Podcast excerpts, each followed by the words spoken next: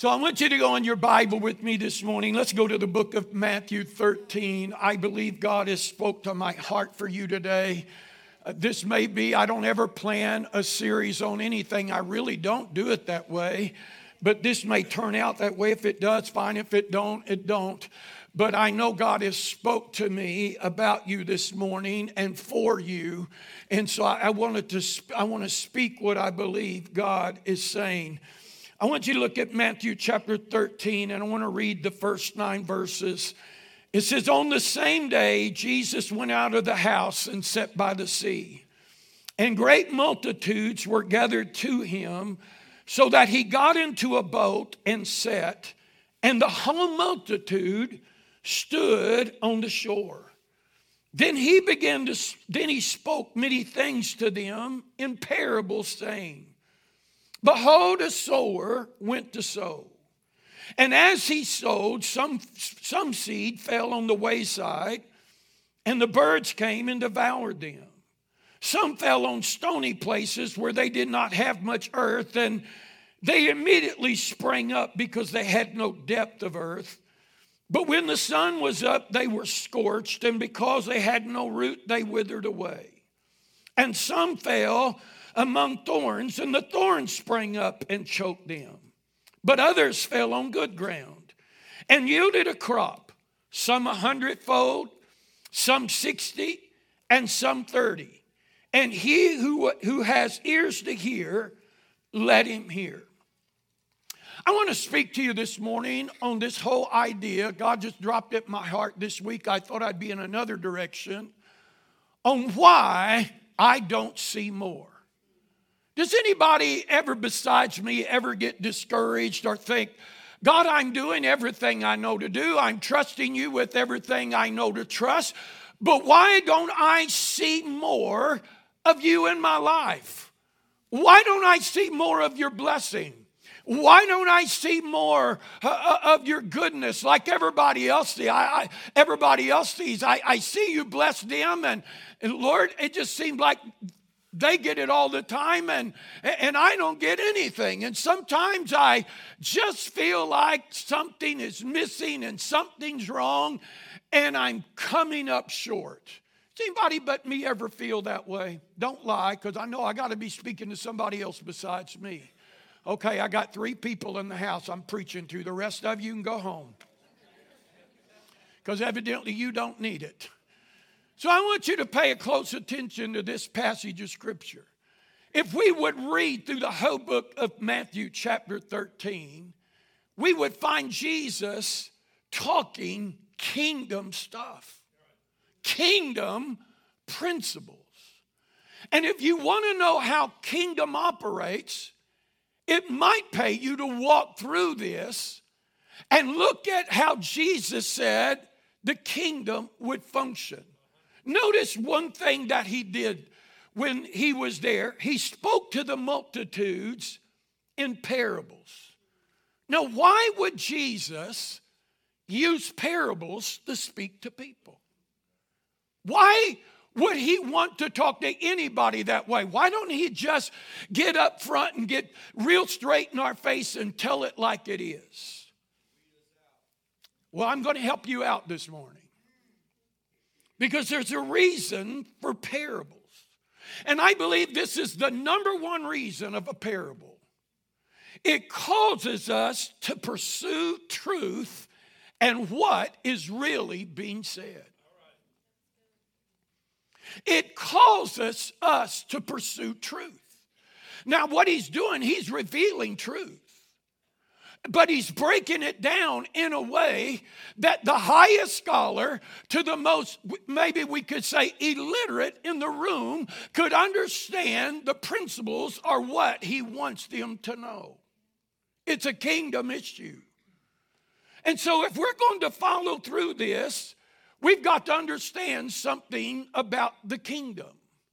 In Matthew's gospel, not, we're not going to go to every one of these verses but we're gonna we're gonna walk through from Genesis almost one all the way through. It starts out with Jesus coming on the scene, or actually with John the Baptist. And John the Baptist came preaching. We know that he was the forerunner of Christ. And he came preaching the gospel of the kingdom, saying, The kingdom is at hand, it's coming. John was a forerunner. As soon as Jesus comes on the scene, the message of Jesus was repent, for the kingdom of heaven is at hand. Now, one is pointing forward, and the other one is saying it's here right now. Everybody say it's here now.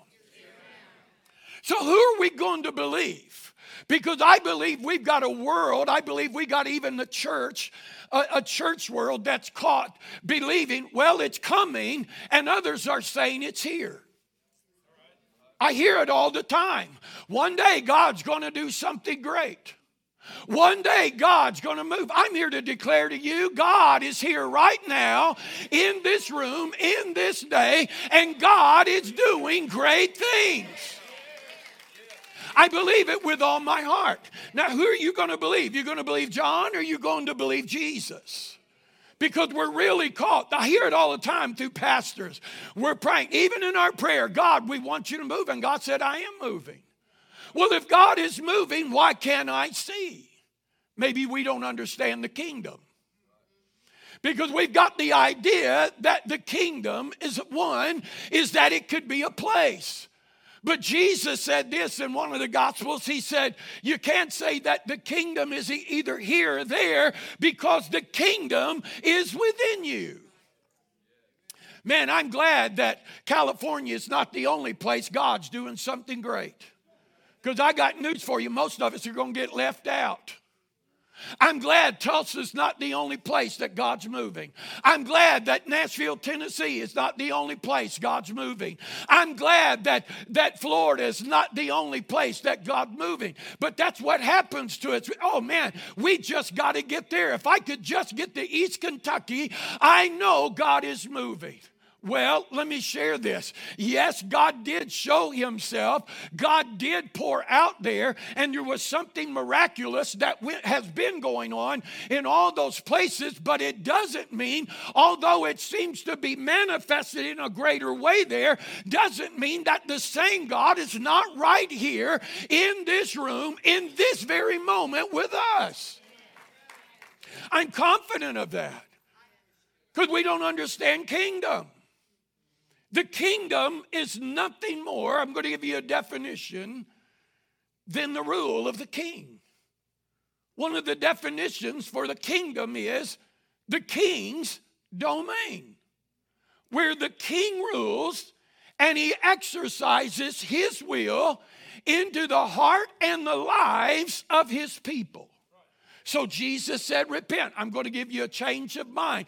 To the people of the day, they're under heavy taxation, they're under the hand of the Roman government. And Jesus comes and said, Hey, I'm going to take you into another dimension, although I'm not changing you geographically. Think about that for a moment. He didn't get them all up and say, Hey, we're leaving Bethlehem or we're leaving Jerusalem. He didn't change geographically, but he did say, I'm changing kingdoms. Matter of fact, he didn't even overthrow the government of that day. Hello? But he did say, I'm going to give you another king, that I'm going to put you in another domain. So Jesus comes on, I got to get done, or I never will get there if I keep getting hung up. That's a bad thing about what I do. So Jesus is preaching, repent, for the kingdom of heaven is at hand.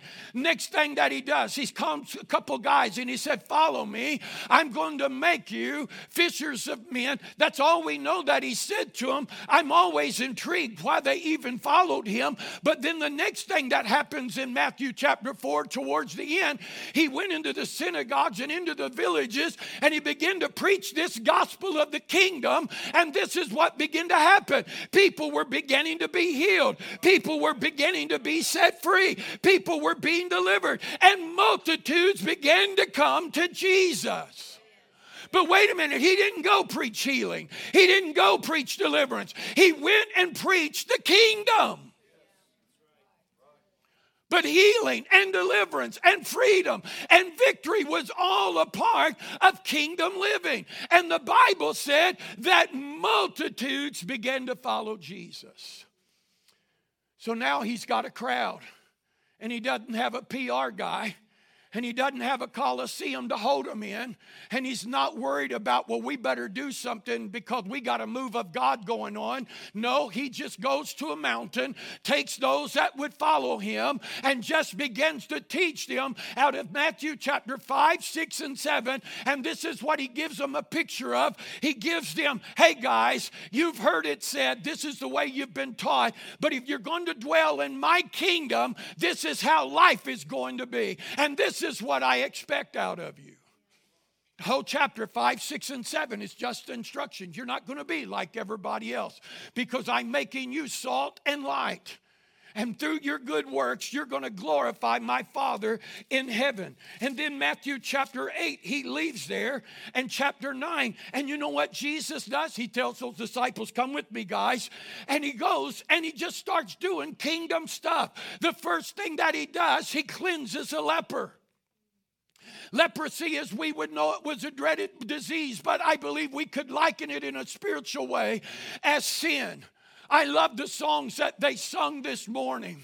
What can make me holy? What can make me righteous? What can justify this real life for me? It's nothing but the blood of Jesus. And when this man was separated by everything, Jesus came into him and he touched him, and the Bible said he made him every whit whole. And, and then he goes and he heals a centurion servant. Man, he even gets involved in people that are not of the household of faith, if we could say it like that. He really got involved. Matter of fact, he got involved enough that he didn't just say, uh, Yeah, I'll heal them. He said, Where they at? I'll go to their house. And not only did he heal them, then the Bible tells us that he left that place and he and he goes and he heals Peter's uh, mother-in-law. And then the Bible said that when the evening had come, they brought him many that were demon possessed, and he cast out the spirits and healed all who were sick, that it might be fulfilled, which was spoken by Isaiah the prophet, that he himself took our infirmities and bore our sicknesses. So, wait a minute, he's fulfilling the prophets. Jesus said, I didn't come to do away with the law and the prophets, I just come to fulfill every bit of it. And then we know the wind and the seas have, he had authority over that. He cast out more demons, he healed more people. And then when you get the end of chapter 9, verse 35, Jesus went about all the cities and all the villages, teaching in the synagogue, preaching the gospel of the kingdom, and healing every sickness and disease among the people. But then he saw there were so many people so many people that he said, Pray ye that the Lord would send forth laborers to touch everybody because I got news for you. People want this Jesus. People want this Jesus. Now, sometimes the reason we're not seeing it's not a Jesus problem. It's a challenge on our pro- on our end. I don't want to necessarily say we got a problem, but we really may not be where we think we are. We may not have what we think we have. We may not know what we think we know. Because everybody's coming to Jesus, and it seems like without, listen, without even announcement ahead of time, come hear this man of faith and power. That people just came because they wanted to get in the presence of Jesus because something about Jesus changed life. So he sends out the 10. Matthew chapter, or the 12 and Matthew, uh, Matthew chapter 10, he gave them authority and he gave them power over, over sickness and disease and to cast out demons. And he gave them a message. And he said, Rather go and preach, saying, The kingdom of heaven is here. But he didn't tell them to go do a crusade. He didn't tell them to go rent a big auditorium Don't go look for the hottest evangelist you can find. Bring him to town and we'll see great things. No. He just told them, I want you to go nowhere right now but the lost sheep of the house of Israel. And he said, I want you to go to their house. I want you to get involved in somebody's life. I'm giving you authority to change what that house needs. And so he gave them authority. We know that. They go and they preach and, and they're doing the works of Jesus, chapter 11. We get to the spot where John is imprisoned now. And one of John's disciples, I got to lay this history and then I'm going to land quickly, all right? So John is in prison because everybody's still following John. One of his disciples, see, John only had a responsibility, and that was to be the forerunner of Christ. He should have been the first disciple. He should have been the main apostle behind him, but instead, John kept going his way. So John's in prison. We know how John got there. That's he sends one of his disciples and they hear about this Jesus and people being healed and people's lives being changed.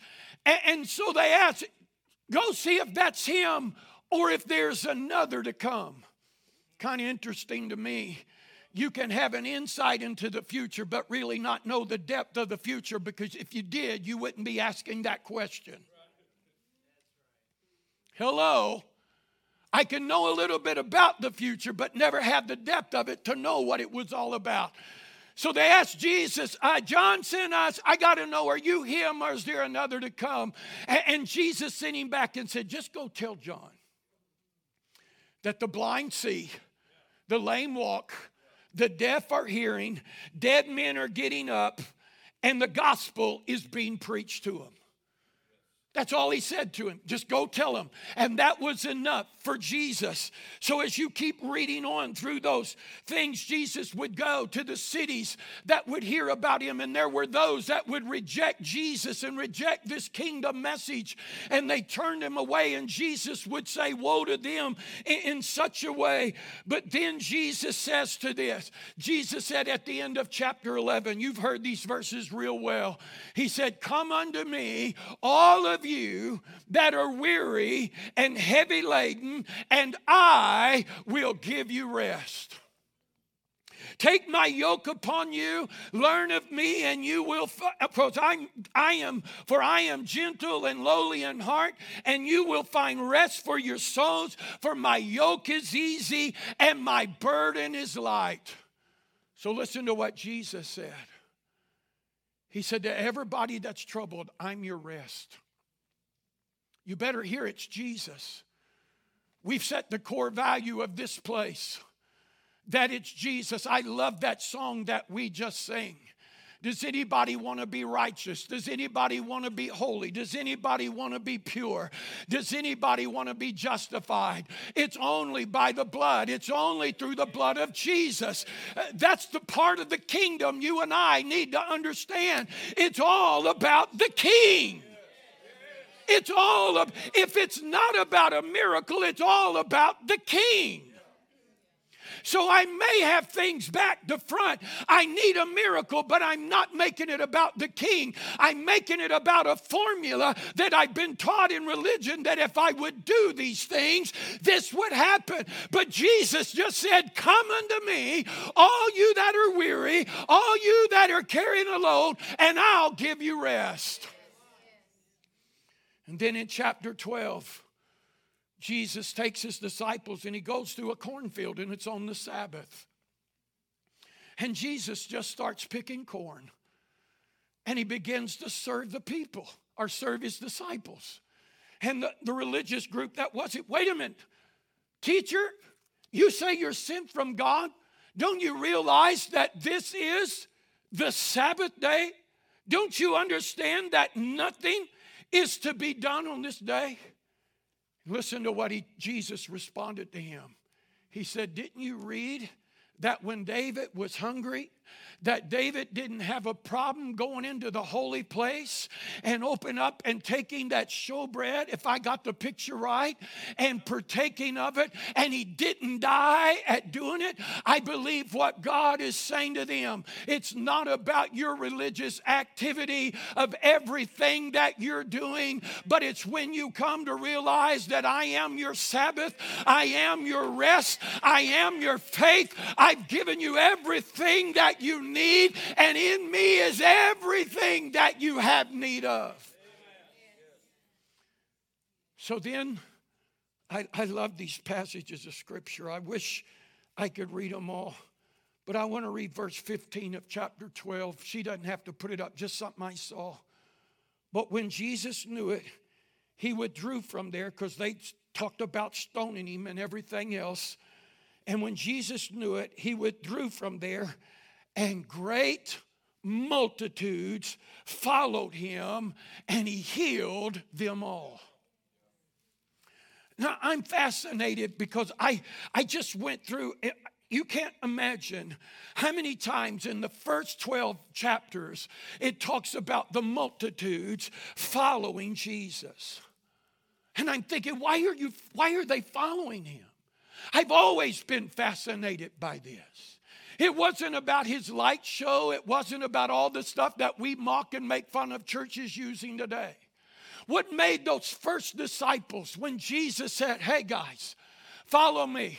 I'm going to make you fishers of men. That they would drop their nets, leave their boats, leave their families, and say, I don't know what it is about you, but I'm going to get with you. I, I believe, first of all, this is kingdom. And I believe He is showing us something about kingdom. That kingdom is very personal and it's very close and it's within us. I believe the reasons the multitudes followed Jesus wasn't so much because they saw a leg stretch out, they saw somebody set free, although the Bible tells us they followed him because of bread and, and because of things like that. But the initial start of that was I believe somebody really showed those people that he cared about where they were and that he had an answer to help bring the change that they needed in their life. Maybe we've missed something, church, over the last couple years in our messed up world. We're screaming and hollering about politics and everything that's going on. And we've got a world that's gone mad and in trouble. From Black Lives Matter to the LGBTQ to everything in between. And don't anybody be offended at me. I'm making a point here. Maybe we've not heard the real cry. Maybe we've just got upset over action and we didn't realize that there was a cry coming out of those people. Is there somebody, will you help? Will you help give me an identity? Is there somebody that cares enough to come to me and get involved in my life and look at me beyond what the world has marked me to be? I heard a statement this past week. I can't remember who said it. I wrote it down in a journal that a lot of people have come under condemnation. And condemnation says, I am a mistake and I am a failure. But instead of being condemned, God is bringing conviction to them, which means you made a mistake, but you can be changed. And God has a plan and He's got a future for you. But the church has fallen into the same voice of the world. Instead of running and put our arms around around somebody and say, I care about where you are. I know you're hurting. I know you're struggling, but I serve a Jesus that cares about where you are.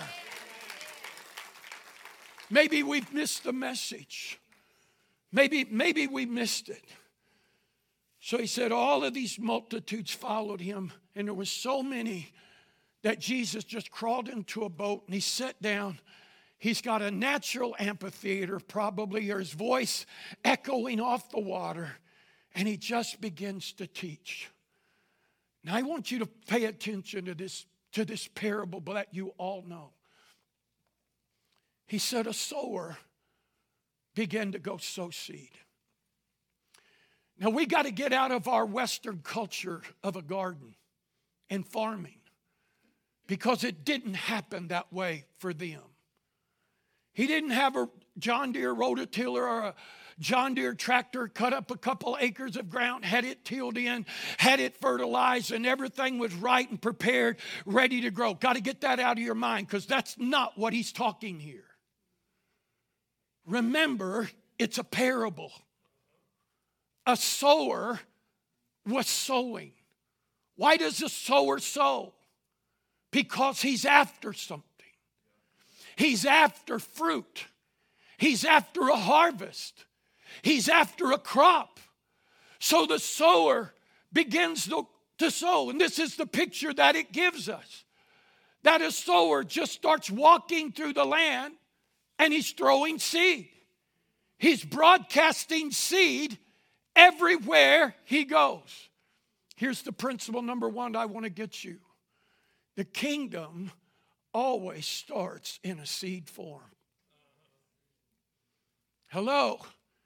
It starts in a seed form. So if it's in a seed form, what does a seed do?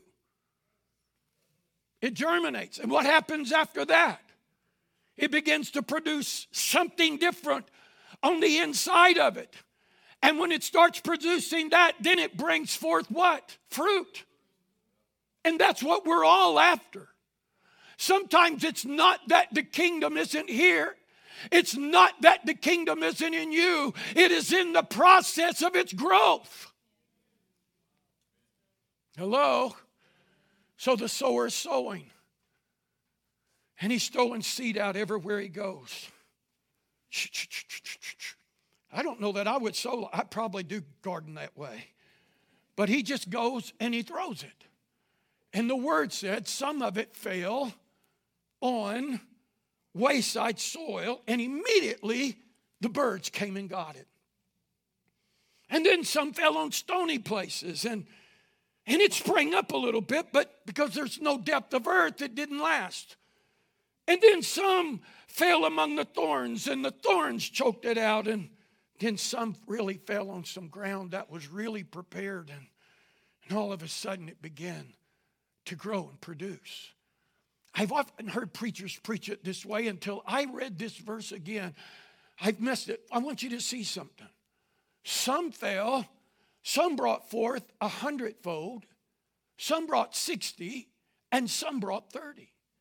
Most people that I've heard preach that do it backwards. Some brought 30, some bring 60, and some brought 100. Here's the principle the kingdom seed always has a hundred percent fold of harvest on the inside of it. It always has. But if it falls into the wrong soil, it might only produce 60. But it doesn't mean that the other 40 is still not there. Hang on with me. And some of it may fall and it'll only produce 30. That's where some of you're only at the 30% level. And some of it never gets produced. Why? Why? Because Jesus talks to us and he gives us a, a, reason why. Because I really believe, remember, it's a parable. It's all it is. It's a story that causes us to pursue truth. I, I, don't think it's an issue with the sower. I don't think it's an issue with the seed, but it is an issue with the ground. And what he's liking us as, he's liking us as the ground. So here's the way it is. He gives a definition of it in verse 18. He said, Hear the parable of the sower. When anyone hears the word of the kingdom and does not understand it, then the wicked one comes and snatches it away. That, that, that which was sown in his heart. And this is he, he who receives seed by the wayside. Here's the thing I want you to understand there's always going to be a devil that's going to fight you, and he's going to try to take every bit of truth and every bit of the seed of God that God has placed in your life. He's going to try to snatch it away. You mean he's got authority over the word? No, I don't believe that at all. But he does have authority that he can cause you to give up on the word. He can cause you to say, There's nothing to this. How many times have you seen God bless others and you've been praying and you've been believing and you've been sowing and nothing happens and He keeps pressing on you and keeps messing with you till you get to the point, I'm not going to do that anymore. I'm done with this. I heard my brother say that. I heard my brother say that years ago, grew up in church, grew up in faith grew up just like I did, preached this gospel, sang all over the country, him and my older brother at the age of 31 years of old because there was a battle going on within his life that none of us knew at the moment, that we didn't know about, but something raging. And I got an idea. He prayed about it many times. And it didn't mean I watched him under the power of the Holy Ghost. I know there was an anointing in him, but there's a battle raging on the inside of him. And evidently the enemy pressed him enough to one day, these were his words I'm tired of this faith stuff. And the moment he did that, he opened that door for the image the enemy to ravage him and to carry him fully into the very battle to the thing that he was warring against. We might look at it like this. Remember, it's, it's soil that hasn't even been touched. It's like ground that's just been walked on. He could have just been throwing on the, on the grass. He just, and the enemy, like a vulture, like a bird, comes immediately to snatch that seed away.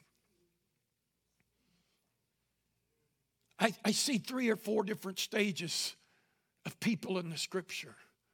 This is why it's so important, church, that we understand what the parable and we understand where Jesus is because some of you have been in this thing a long time. You've, you've already forgot more than you'll know. Come on. I, I mean, I grew up in this. Me and Diane, this is all we've ever known. And we think because we know it, everybody around us know it. Or because they walk into the house, Hey, man, they've got it. They got blessed. They got touched this morning, and then we just leave them alone. And the reality is, they are like newborn babies that we're just give. We have just given birth to, and if somebody doesn't care for them and doesn't nurture them, they're going to die. They've got to have it. It's not an option. We had Maverick overnight. He stays with us when on, on, on Saturday night when uh, Chad and Alexis, both of them are here early for Sunday morning, so they don't have to get him up early. And he's up at 5:30 this morning. Bless his heart. we got a little monitor look down there and He's got a pillow, he's got a dog, and he's got a passy, and he's got a blanket. I looked at 5:30 this morning, and I was looking in that little monitor, and they're all flying out of the bed he's ready to get up. But the reality is, we couldn't leave him by himself. He can't survive, he'll die. This ought to teach us something, church. That sometime you think because they come in and they got the ooey gooeys and they fell on the floor, and because they got a new name, because they just come in, that they're all there and they're grown up. And what we do is we just go and we leave them alone, and the enemy flies in real quick to snatch up and deceive and destroy everything that God put in their life. But then I think there's not only the baby stage, I think there's the children stage. You know, a little bit older. I'll use my grandkids. It's, it's Samuel's age, and Lucy and Nora. Uh, they're great. They can get up on their own. Matter of fact, Sam and those kids, they make their own breakfast sometime. I mean, they cook pancakes, eggs, they do it all. Except when they come to my house, they, they do it all. I'm sorry. I'm sorry. They don't come to the house to do that. I just had to lighten it up. You have to understand, they don't have the emotional well being right now, they don't have the wisdom they don't have the strength to be able to stand. They're kind of like that, that soil that was, you know, fell among the stones. And because there's not much earth in it, when the sun comes up and it starts getting hot and things start pressing in, they can't stand, they can't last. But then I think there's a, there's a measure of adulthood. And that's the next step. That's, that's that place that we move in because now it's the place that we've got to make some strong decisions. I, I thought about this one. This one really got me because it talked about the thorns. Isn't it interesting when Adam sinned against the Lord? The first thing that God spoke to him would happen in the earth. He said, Thorns and thistles is it going to bring to you? It's going to stop you from being everything that I've intended and wanted you to be. I also, as I begin to look at that passage of scripture, I realized something through some study and I got to do some more. So, this is the reality that when God used Moses, and he was going to use him to go bring deliverance to the to the children that were in Egypt. He spoke to Moses through a burning bush, and history shows us it was a thorn bush that was on fire by the hand of God. And when God gave instruction that he wanted to dwell among his people, he had Moses build a sanctuary, told him to bring certain wood, and that wood was from a thorn bush. Well, kind of interesting. That's some of the things. Like I said, I got to do some more research because I never thought, wow, that's pretty interesting. And I thought, okay, God, I've got a problem here with this thorn bush. How do we deal with the thorn bush? Because here's the thing that he said the thorn bush is He said, they are full of the cares of this world and the deceitfulness of riches. Worship team, get in your place if you don't mind. He said they're full of the cares of this world and deceitful riches. This is that place of adulthood that I believe you're no longer a kid, but you've got to make a rise, righteous decision that I'm going to sell out to Jesus and I'm going to live for Him fully. Because the only thing I, I, was, I was been asking God this question Lord, how do we deal with the thorn bush? And that's when I began to find that the bush that Moses and the and the tabernacle, the wood out of it, was from a thorn tree. That I found, and I believe this was the answer of it all.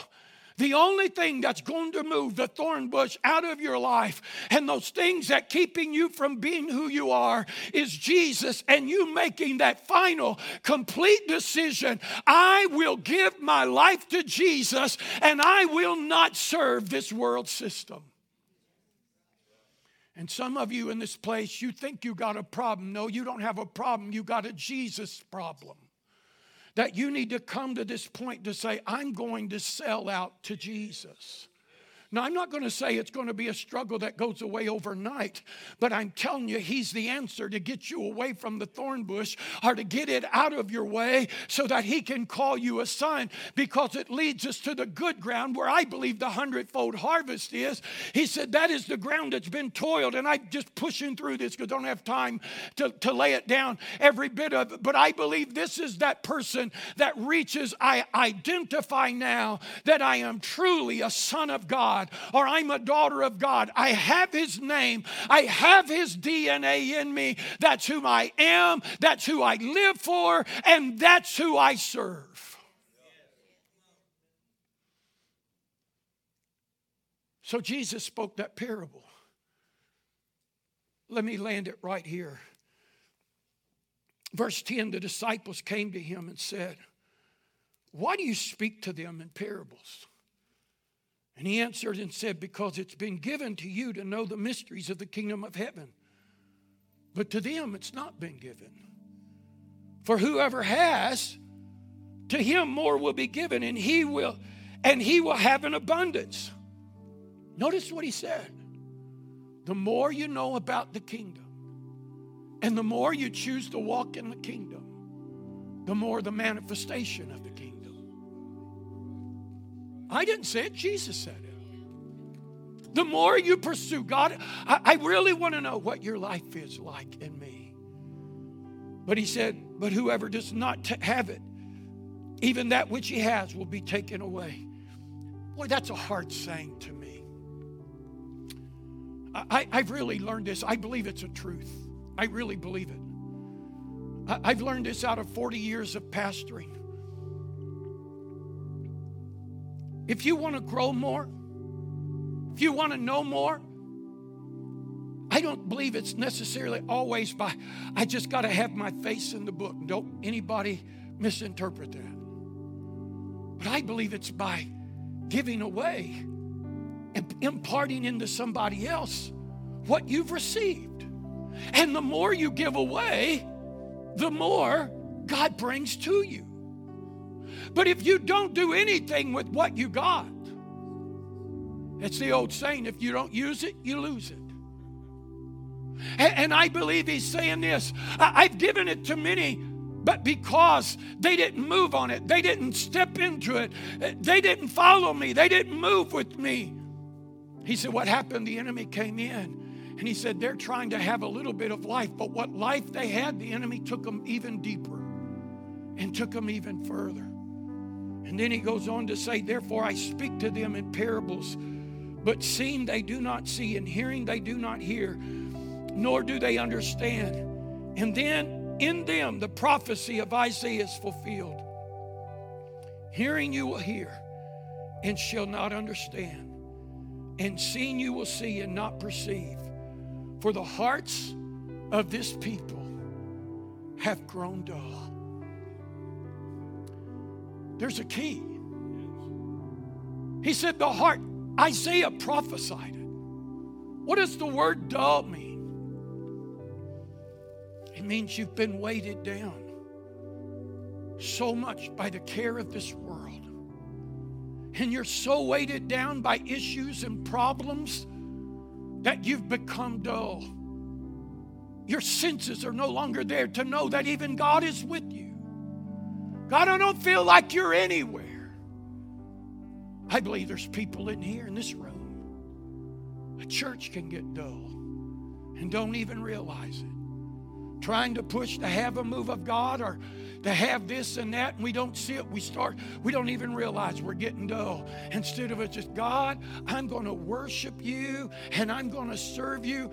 And the only way that I can truly measure this is if only time that you're giving anything to God is when you walk in this room on a Sunday morning and you expect me or whoever's on this platform to entertain you and lead you somewhere, then I want to tell you something you're dull.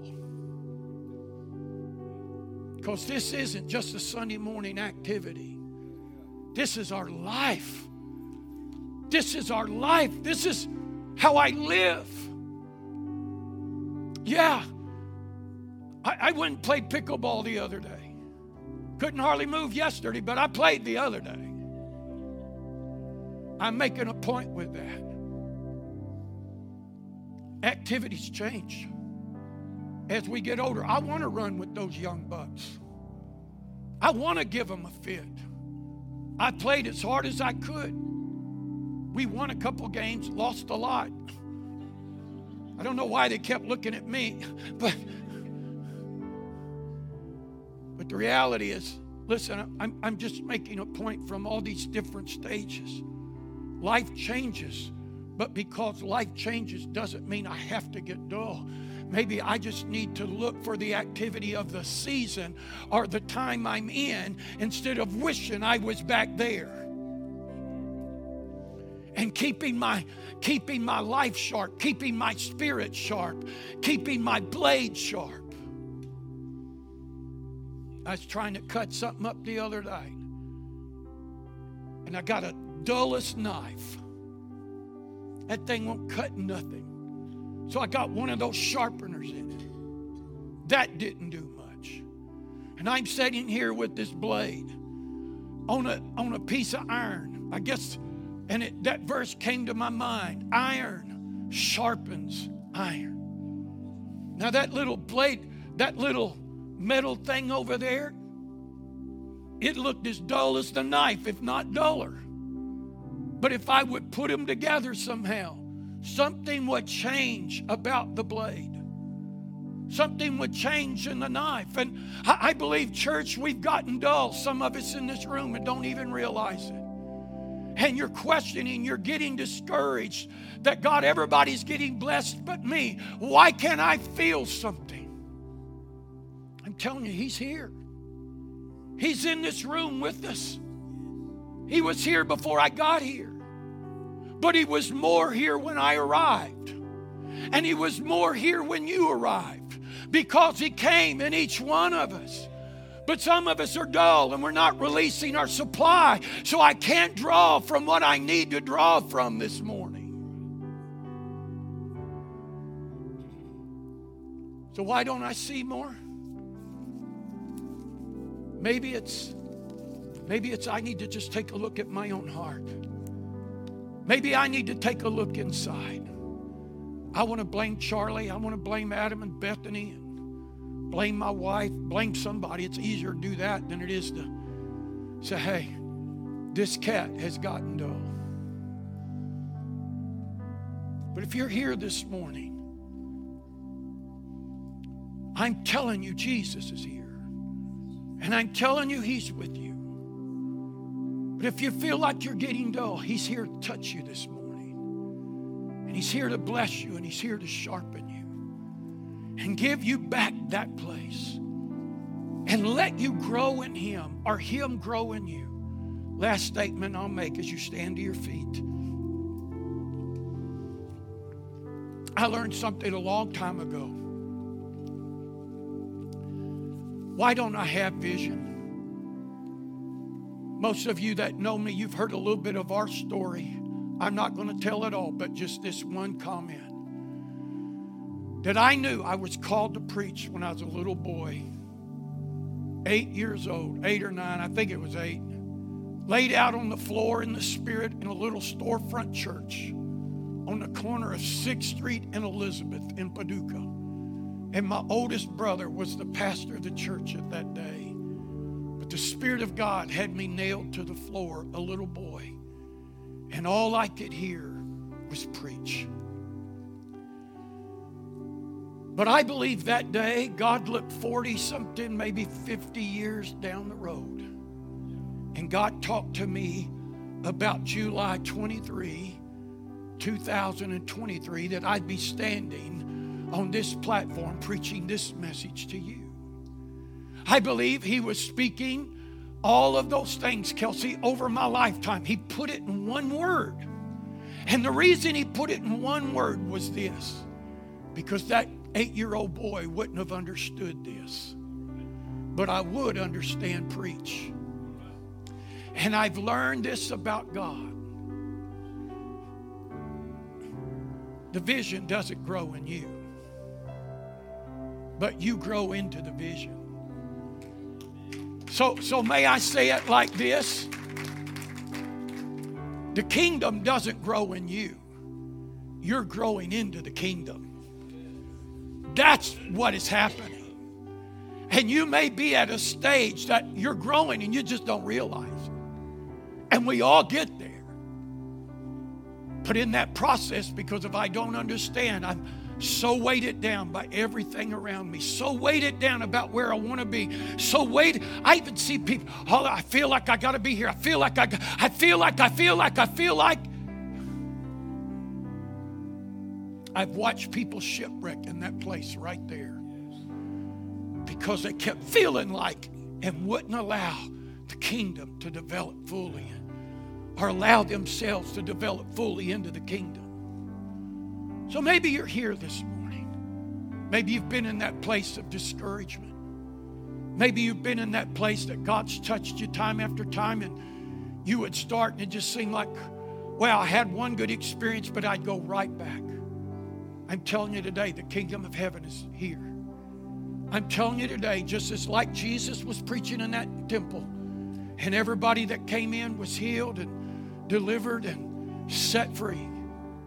That same Jesus is right here.